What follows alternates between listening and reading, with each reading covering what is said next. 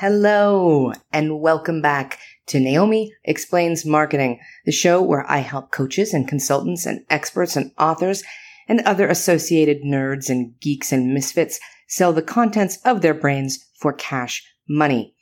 I am your host, Naomi, and today we are going to talk about your target customer. Let's do this.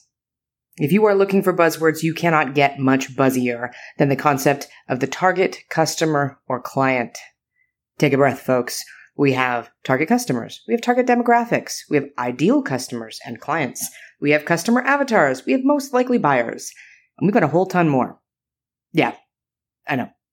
Many of these definitions blend and eventually start getting used interchangeably. This is understandable. Buzzwords are buzzwords, after all.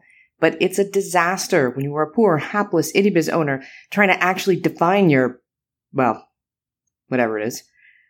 Now, brief note, speaking of interchangeably, I'm going to refer to clients and customers pretty interchangeably for this episode.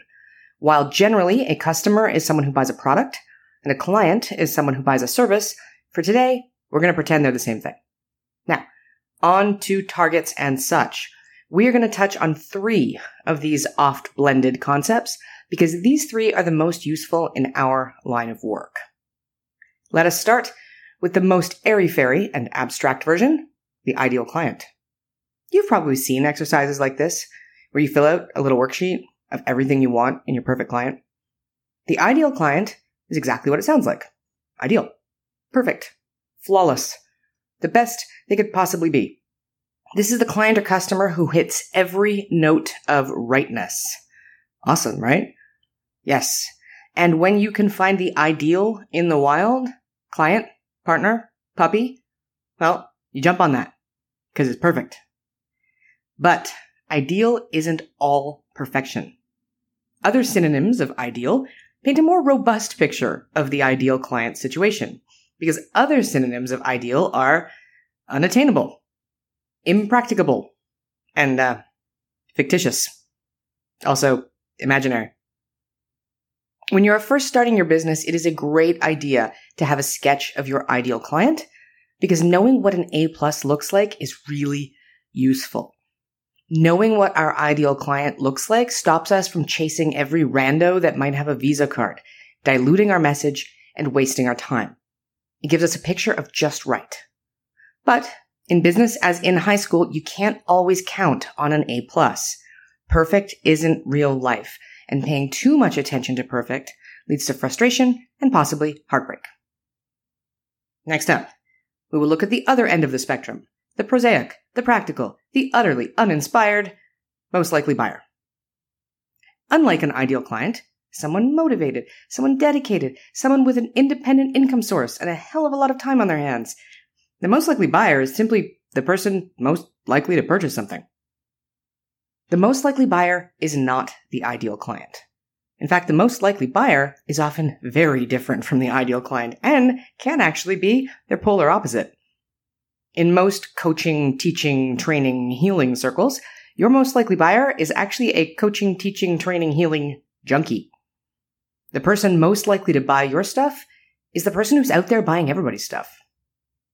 The most likely buyer at the beginning of your business journey will likely make up the majority of your sales, but that does not mean they're who you want. They're who you happen to be getting. And if chasing ideal clients leads to frustration and or heartbreak, chasing most likely buyers leads to cynicism and or burnout. Now, we do not want heartbreak and we do not want burnout. Whatever shall we do? Ah, what we do is settle in on a nice, happy in between. Sitting in between those two poles is what most of us want to pay attention to, and that is the target customer. The target customer is the best of those two worlds. The target customer is more common and therefore easier to find than absolute perfection, and also a more refined fit than the likelies. We're going to call this the 60 to 80% rule. For most people without business degrees, the best way to settle in on a target customer is to take your ideal and remove a few of the criteria. For example, let's imagine that you are my student and client, Kristen, founder of naturalbirthandbabycare.com. Her ideal client might be a woman newly pregnant with her second child or later. They have had at least one challenging or less than ideal birth experience and are ready to face their next birth in a more empowered way. They're crunchy. It is natural birth, after all. They recognize the value of caring for themselves through their pregnancy. No skimping on vitamins and good food because they feel bad spending money on themselves.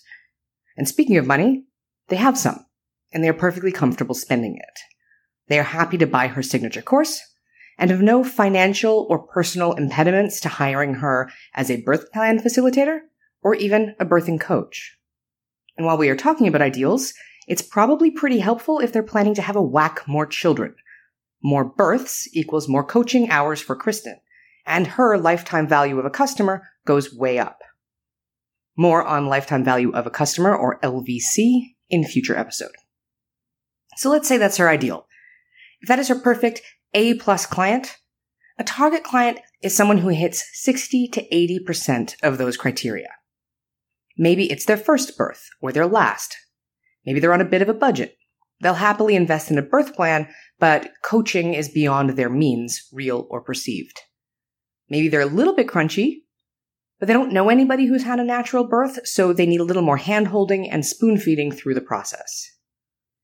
There are a lot more people who meet 60 to 80% of Kristen's ideal criteria than those who meet it 100%. So, while her content and marketing messages will be informed by her ideal criteria, you may as well shoot for the moon. She's not going to get hung up or attached on ensuring that everyone is perfect. She's not going to be inflexible about this. As you go through the various exercises and worksheets that you come across in your marketing journey, keep this concept in mind. Your ideal client is perfect, but they're sometimes exhausting to find. Your most likely buyer is who you happen to get, but they're sometimes exhausting to please. Your target, though, is your happy medium. Not quite perfect, but a pretty darn good fit. On that note, I will leave you. In our next episode, we will be talking about your offer. Until then, make sure to subscribe to this podcast and do what will leave you feeling good today. Talk soon.